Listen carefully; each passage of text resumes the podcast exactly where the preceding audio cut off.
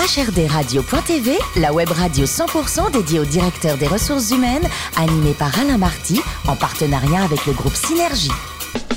Bonjour à toutes et à tous, bienvenue à bord de HRDRadio.tv. Vous êtes plus de 12 000 directeurs des ressources humaines et dirigeants d'entreprise à nous écouter chaque semaine en podcast. Euh, réagissez sur les réseaux sociaux, sur notre compte Twitter HRDRadio-du-bas TV.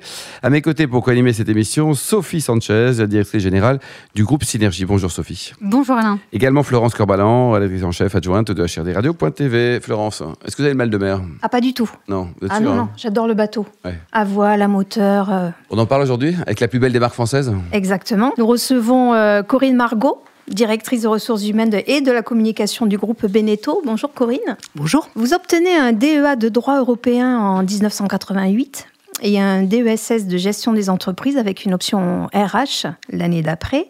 Et vous rentrez tout de suite chez Matra comme chargé de recrutement et de mobilité interne. Qu'est-ce que vous retenez de cette expérience qui a été riche? Une très belle école. Le groupe Matra, à cette époque-là, avait une politique RH euh, très développée. Donc, je me souviens euh, être euh, toute petite, toute jeune, et puis aller avoir la chance d'aller au siège à Paris, rencontrer les équipes de développement RH et apprendre beaucoup de choses sur le développement des compétences, sur les process à mettre en place. Voilà, donc une très belle école. Comment vous est venu votre intérêt pour les ressources humaines, justement? Ben, c'est un peu un hasard en fait, euh, puisque euh, au départ, j'étais pas obligatoirement destinée pour euh, travailler dans l'entreprise. Je voulais être journaliste, donc Ah oui. euh, voilà. Euh, C'est un autre beau métier. voilà. Et puis quand il s'est agi de faire, de choisir mon stage hein, euh, dans le cadre de mon DESS gestion des entreprises, j'ai eu envie en fait d'être dans un métier de la relation. Voilà. Donc c'est pour ça que j'ai choisi de faire un stage en ressources humaines. Vous êtes ensuite consultante dans un cabinet de conseil en, en RH, Mm. où vous avez développé une offre de DRH à temps partagé. Alors expliquez-nous ce qu'est le temps partagé. Mais je vendais mon temps en fait à des sociétés euh, de taille moyenne. Euh, par exemple, une journée euh, de DRH pour une PME qui faisait du transport. Euh, une autre journée en tant que DRH pour une société qui euh, travaillait sur tel ou tel euh, produit. Et puis de temps en temps, des groupes de taille un peu plus importante sur lesquels je, je travaillais sur des, sur des missions ponctuelles. Et enfin, vous devenez DRH de Soitec en 1987 et vous y restez 18 ans. Mhm. Hein, Vous avez grandi en quelque sorte avec cette société. Alors, quels ont été euh, les points forts de cette, euh, Alors, cette partie? Alors au départ, c'était une start-up, 50 salariés quand je les ai rejoints. Euh, je venais d'avoir une, une expérience assez enrichissante en termes de conseils et puis on m'avait proposé ce, ce job-là en attendant de trouver un autre poste, me disait le, le cabinet de conseil. Donc voilà, un petit poste à mi-temps. Et puis au bout de trois semaines, le patron de Soitec m'a dit non, bah maintenant c'est plein temps. Et puis ça a duré 18 ans parce que cette, cette start-up a grandi à, à très très grande vitesse puisqu'on a eu euh, certaines années à 200% de croissance par exemple. Donc euh, voilà, une croissance exponentielle euh, très importante, y compris à l'international, avec la mise en place de nouvelles euh, activités. Voilà, donc euh, des, des périodes de croissance extrêmement fortes. Euh, ce sont des problèmes. Oui. Euh, Gérer une croissance, Il y a des bien problèmes, il y a les deux. euh, mais ce sont des beaux problèmes. hein. Euh, voilà. Corinne, vous avez rejoint le groupe Beneteau en 2015, c'est ça Oui. Un petit mot sur, d'abord, pourquoi vous avez changé de job? Pourquoi quitter Soitec pour aller sur, les bateaux? Ben, on l'a dit, 18 ans, j'avais Ouais. fait la boucle. hein. C'était parce qu'il fallait partir au bout de 18 ans Non, non, non, c'est j'avais connu les périodes de croissance, j'avais connu également les périodes de décroissance. J'avais fait la boucle. J'avais envie de changement en fait, et j'ai eu beaucoup de changements parce que Soitec c'est une société de high tech. Et là, on est passé sur des choses Et on est, société, hein. on est passé sur une société de savoir-faire. Euh, je suis passée d'une start-up qui avait euh, même pas 20 ans d'existence quand je l'ai quittée à une société qui a été créée en 1884. Voilà. Donc euh, je voulais du changement et j'ai eu beaucoup de changements. Et votre suis périmètre aujourd'hui dans l'entreprise? Vous gérez beaucoup de choses? Bah, j'ai un périmètre monde, donc la totalité du groupe euh, Beneteau, euh, et puis je gère euh, les ressources humaines et la communication. Sophie, Alors, vous parliez des périodes de croissance et des difficultés associées. Vous avez un sacré défi à relever pour, pour recruter, parce que vous recrutez sur des métiers en tension, pour des sites qui sont situés dans certaines régions qui connaissent le, un taux de chômage le plus bas en France. Oui. Donc, comment faites-vous pour y arriver? Vous avez trois heures, Corinne. Voilà. Oui, c'est ça. Euh, alors j'ai l'habitude de dire qu'on appuie sur toutes les touches de piano. Et donc, comme il y a beaucoup de touches sur un piano, effectivement, il va peut-être me falloir trois heures pour vous l'expliquer. Euh, alors, pourquoi, pourquoi des métiers en tension? Parce qu'en fait, 77% de la population euh, du groupe Beneteau sont des opérateurs de fabrication. C'est-à-dire qu'on fabrique euh, sans robots, pratiquement sans machines, les bateaux sur lesquels vous naviguez tous. ces métiers-là sont des métiers sur lesquels aujourd'hui, il y a pratiquement plus de formation initiale. Il y a pratiquement plus de formation continue. Donc on a un énorme travail d'attractivité et de formation euh, des personnes qui nous rejoignent. Donc euh, on est amené à développer en partenariat par exemple avec Pôle Emploi euh, des expéditions dans d'autres régions que la Vendée par exemple pour attirer des profils de personnes qui pour l'ultra grande majorité ne connaissent pas le nautisme, ne connaissent pas les métiers du nautisme on les fait venir chez nous, on leur montre à quel point euh, notre activité est intéressante, qu'on peut se développer au sein du groupe, et puis on les intègre dans des formations euh, pour qu'ils apprennent nos métiers. Alors justement, ça marche euh, le recrutement en dehors de votre périmètre géographique? Les Français sont mobiles? Alors les Français sont peu mobile. Mais quand on met un petit peu le tapis rouge, ça, ça commence à fonctionner. On a fait, euh, je le dis parce qu'effectivement, je pense qu'il y, y, y, a 15 ans, ça ne se faisait pas. On a euh, euh, fait un certain nombre d'opérations en Normandie pour recruter en Vendée, à Poitiers, à Lille. et c'est des opérations où à chaque fois, on a réussi à attirer des gens qui ont accepté de, de changer de, région pour trouver un emploi stable et puis se développer. Hein, parce que mmh. Euh, ce qu'on a l'habitude de dire, c'est que ce sont des parcours de vie qu'on propose. Mmh. Hein. C'est-à-dire que les gens rentrent dans le groupe et en général font leur carrière dans le groupe.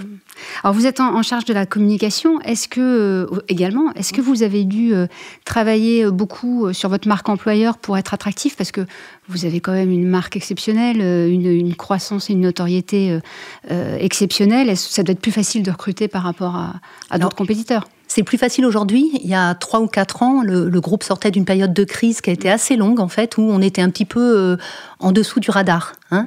Euh, on est, par exemple, le premier employeur privé de Vendée. Je pense qu'il y a très peu de Vendéens qui le savaient. Donc, on a euh, initié, il y a trois, quatre ans, une, un plan de communication pour se faire connaître, faire connaître nos métiers. On a beaucoup communiqué à partir de nos salariés. C'est-à-dire qu'on leur a proposé, de, par exemple, de tourner des vidéos sur ce qu'était leur métier. On a euh, sur notre site web 12 vidéos euh, qui sont très, euh, comment dire, très simples mais où les gens s'expriment sur ce que sont leurs métiers. Voilà, donc on a, on a, on a fait ce, travail-là pour à nouveau se faire connaître. Mmh. Alors vous disiez, vos, vos, métiers, enfin la plupart de vos métiers relèvent de l'artisanat, mmh. donc ça, ça suscite, ça, ça, nécessite un temps d'apprentissage relativement mmh. long. comment vous, vous faites là aussi pour, pour organiser cette formation?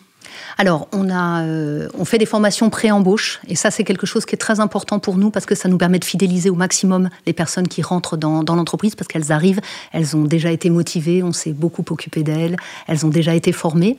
Donc, on utilise beaucoup les POEC, qui sont un, système de formation courte euh, pré-embauche et très adapté au métier de l'entreprise. Donc, moi, je suis une grande euh, comment dire, je, je, promeux beaucoup les, POEC. Et puis après, on a un centre de formation interne. Euh, on a 2000 salariés qui tous les ans passent dans ce centre de formation interne. Avec de la mise en place de tutorat euh, Avec de la mise en place de tutorat et puis des formations tout au long de la vie professionnelle, puisque euh, en fait, il y, a un parcours d'évolution au sein de l'entreprise en fonction des métiers. Et vous avez digitalisé votre formation C'est compatible avec, euh, avec vos métiers? Alors, encore assez peu, trop peu. On a quelques expériences pilotes, mais qui sont encore un peu récentes. Mais sinon, non, on est beaucoup sur le métier, mmh. hein, voilà, où on montre le geste, en fait. Et ça, ça s'écrit pas beaucoup. Oui, bien sûr. Alors vous le disiez, quand on intègre Beneteau, on, y reste parce que je crois que vous avez une, moyenne d'ancienneté euh, assez importante. Oui, oui, l'ancienneté est très importante. Hein. les phases de croissance euh, très très fortes du groupe, c'est les années 80. On a d'ailleurs en ce moment beaucoup de recrutements liés à toute cette génération qui a fait 40, 42 ans dans le groupe et qui quitte le groupe aujourd'hui. Euh, mais effectivement, et c'est quelque chose qui perdure, les gens intègrent le groupe et restent dans le groupe, en fait, développent leur carrière au sein du groupe.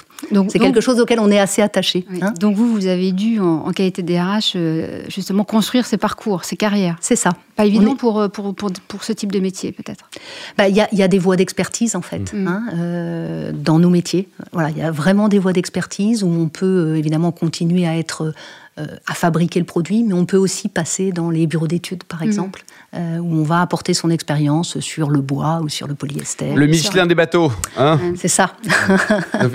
Et dernière question euh, qui porte sur la transformation des entreprises. On en parle beaucoup avec les DRH qu'on invite parce que mm. ça fait partie de leur périmètre. Je crois que vous aussi, vous êtes concerné par un projet de transformation? Oui, on a un projet de transformation assez fort depuis, depuis 2017, en fait, hein, donc depuis le retour de, de la croissance. L'idée, c'est de, bah, de, comment dire, de permettre à cette entreprise de, de, de, de, récupérer un maximum de fruits de cette croissance, hein, donc de pouvoir euh, garder notre leadership technologique. Hein, on, est, on est vraiment leader mondial sur nos, sur nos activités, de pouvoir encore plus se développer à l'international, euh, de pouvoir changer la culture du groupe, voilà, de, se moderniser. Donc des gros chantiers en perspective pour vous euh, Pour les années à venir. Des très gros chantiers, ouais. Corinne, pour vous, le management idéal, il est quoi? Il est directif, participatif ou délégatif? Là, vous avez 5 heures aussi. Les 3 heures plus 5. Euh. Alors, on va, on va le faire rapide. Il est certainement participatif. Bon. Côté voyage, vous avez un coup de cœur pour la Birmanie, paraît-il? Oui, c'est un de mes précédents voyages d'il y a 3-4 ans. Mm. Donc, vous nous conseillez, c'est sympa? Ah, C'est très, très sympa, oui. oui. Il y a quelques sites qui sont assez inédits où vous vous vivez une expérience euh, très particulière. Par exemple, Bagan, où vous avez à perte de vue des temples. C'est une expérience euh, assez intéressante. Alors, quand vous êtes rentré, vous êtes parti directement au ski, m'a-t-on dit? Ben, J'ai fait presque 20 ans, on l'a dit à Grenoble, donc euh, je me suis mise au ski. Hein. Pas d'escalade? Un petit peu d'escalade, un petit peu de varap, ouais, un petit peu de choses comme ça, mais surtout du ski. Bon, et alors pour terminer, vous soutenez également des causes caritatives, humanitaires Vous mettez un petit peu de temps, un petit peu de sous là-dedans, vous à titre personnel ou, l'entreprise je mets, je mets un petit peu de temps. Euh, notamment en Haïti. En fait, j'ai trois enfants, dont un enfant adopté en Haïti. Voilà, donc je retourne de temps en temps euh, à la crèche. Merci beaucoup Corinne, merci également vous Sophie et Florence, fin de ce numéro de HRDRadio.tv. Retrouvez toute notre actualité sur nos comptes Twitter, LinkedIn et Facebook. On se donne rendez-vous jeudi prochain à 14h précise pour une nouvelle émission. HRD Radio.tv vous a été présenté par Alain Marty en partenariat avec le groupe Synergie.